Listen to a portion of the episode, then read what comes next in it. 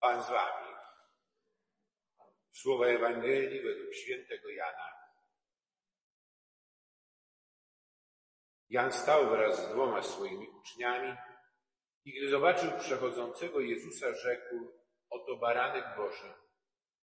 Dwaj uczniowie usłyszeli, jak mówił i poszli za Jezusem. Jezus zaś odwróciwszy się i ujrzawszy, że oni idą za nim, rzekł do nich, czego szukacie?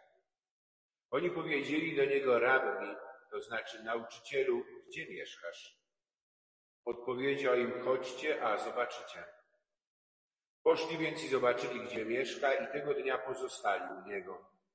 Było to około godziny dziesiątej.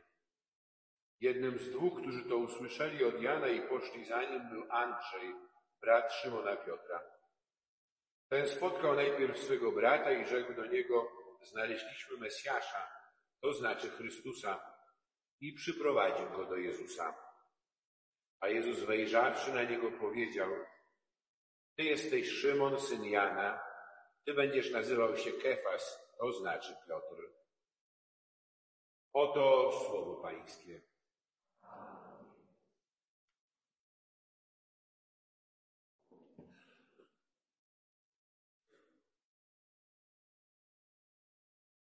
Czego szukacie?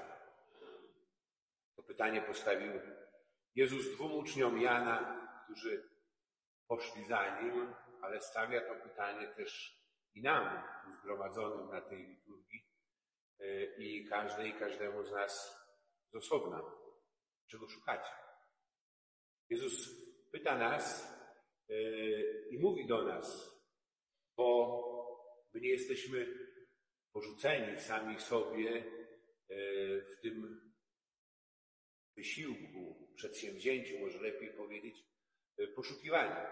Tylko poszukiwania czego?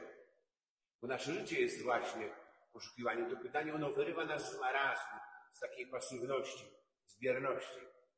Ono jest takim wezwaniem do wyruszenia czy do kontynuowania drogi. I na tej drodze prowadzi nas Bóg. Bóg, który mówi do naszego serca. Tyle, że My jesteśmy w dużo trudniejszej sytuacji niż Samuel. Samuel, który słyszał głos Pana, e, nie wiedział, że to jest on, ale znalazł pomoc, wsparcie u Helego i Heli mu powiedział, że jeśli jeszcze raz usłyszysz to wołanie, to powiedz, mów Panie, bo sługa Twój słucha. On pokazał mu też sposób odpowiedzi na to słowo, które Pan kieruje do nas. Kieruje poprzez różne wydarzenia, poprzez swoje słowo, także poprzez e, innych ludzi, ale to, czego nam bardzo e, potrzeba, to jest nauczyć się po pierwsze e, słyszeć to słowo, słyszeć to przesłanie i umieć odróżnić je od innych, bo my dzisiaj jesteśmy zalewani, można powiedzieć, ilością informacji, żyjemy w takim szumie informacyjnym i ważne jest po pierwsze to na jaką częstotliwość nastawimy anteny odbiorcze naszego serca, czyli czym tak naprawdę będziemy y, się karmić, komu tak naprawdę pozwolimy, kogo dopuścimy do naszego serca, żeby kształtował nas, nasze życie, nasze y, też cele, dążenia, nasze tak naprawdę pragnienia. A Jezus ujawnia te najgłębsze pragnienia, które są w naszym sercu. I tak jak Samuel. Samuel, który staje do dyspozycji Pana. My potrzebujemy tego, tego uczy nas też i psalmista, bo to jest proces.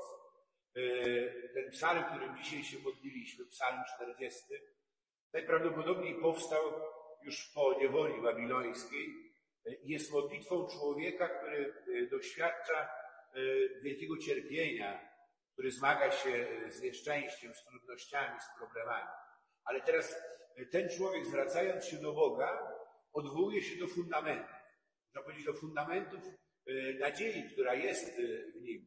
E, odwołuje się tak naprawdę do tego, co stanowi też i, można powiedzieć, no jego historię, historię jego powołania, historię jego relacji z Panem Bogiem.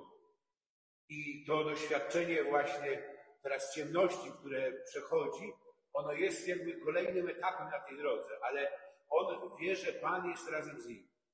I po pierwsze, Pan jest tym, który przekuł mu ucho. Czyli Pan jest tym, który tak naprawdę uzdolnił go do tego, żeby słyszeć Jego głos. To jest dar od Pana Boga. I On odpowiedział. Odpowiedział słowem, ale też i odpowiada i mówi radością spełnić Twoją wolę. Bo za słowem idzie nasze życie. Idą konkretne wybory, y, idzie właśnie y, to, co odczytujemy jako wolę Pana Boga, wypełnianie jej w naszym życiu.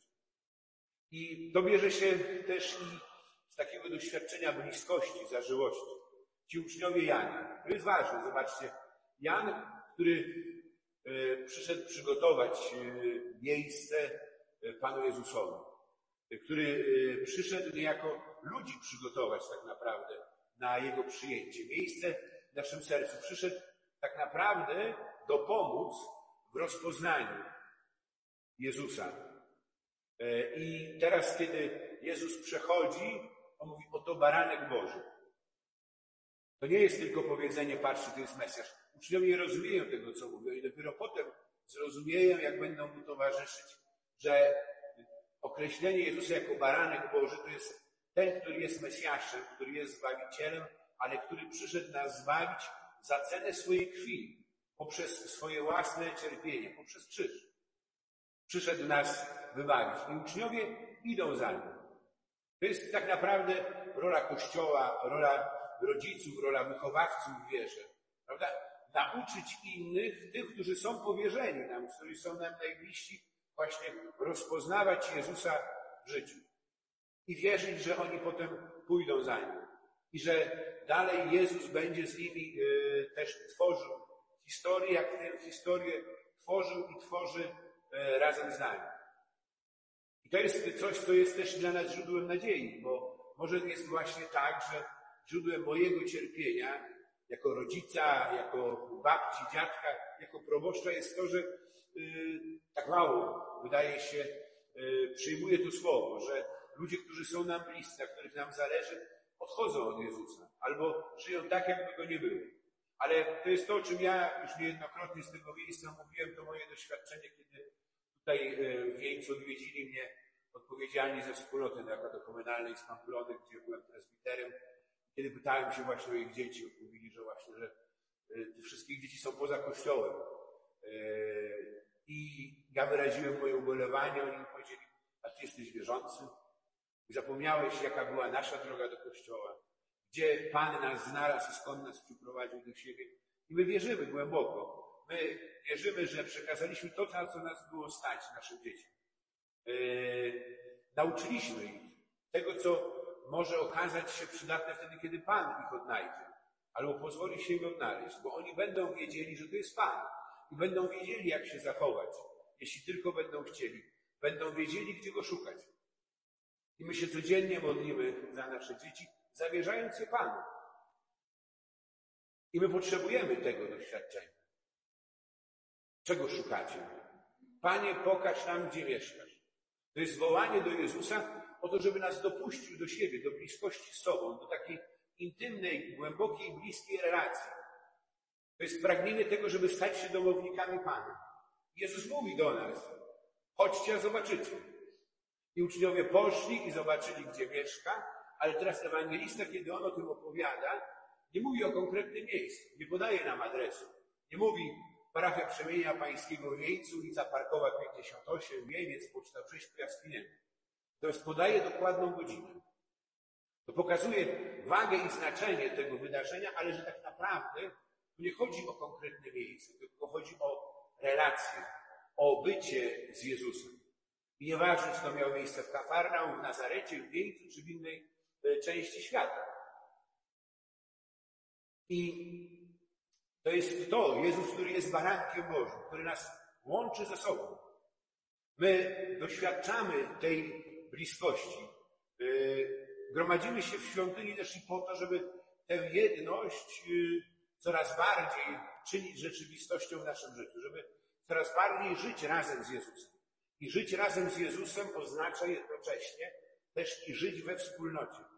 Tworzyć wspólnotę y, z tymi, którzy dzielą z nami czas i miejsce, bo nikt z nas nie jest sam samotną wyspą. Ja jestem sobą, ale też i moimi relacjami.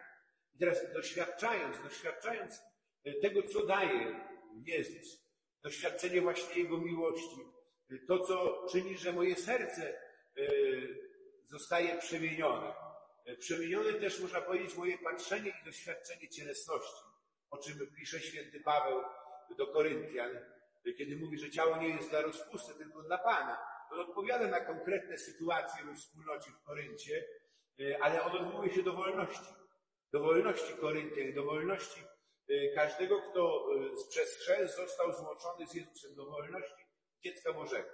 Ten sposób życia, do jakiego nas zaprasza, to nie jest narzucenie nam dodatkowych ciężarów nie do uniesienia, tylko zaproszenie tego, żebyśmy jakby skonsumowali tę naszą wolność, żebyśmy y, doświadczyli i żyli miłością, żebyśmy miłością odpowiedzieli na tę miłość, której nie tylko doświadczamy, ale która nas tak naprawdę odmieniła i uwolniła od śmierci.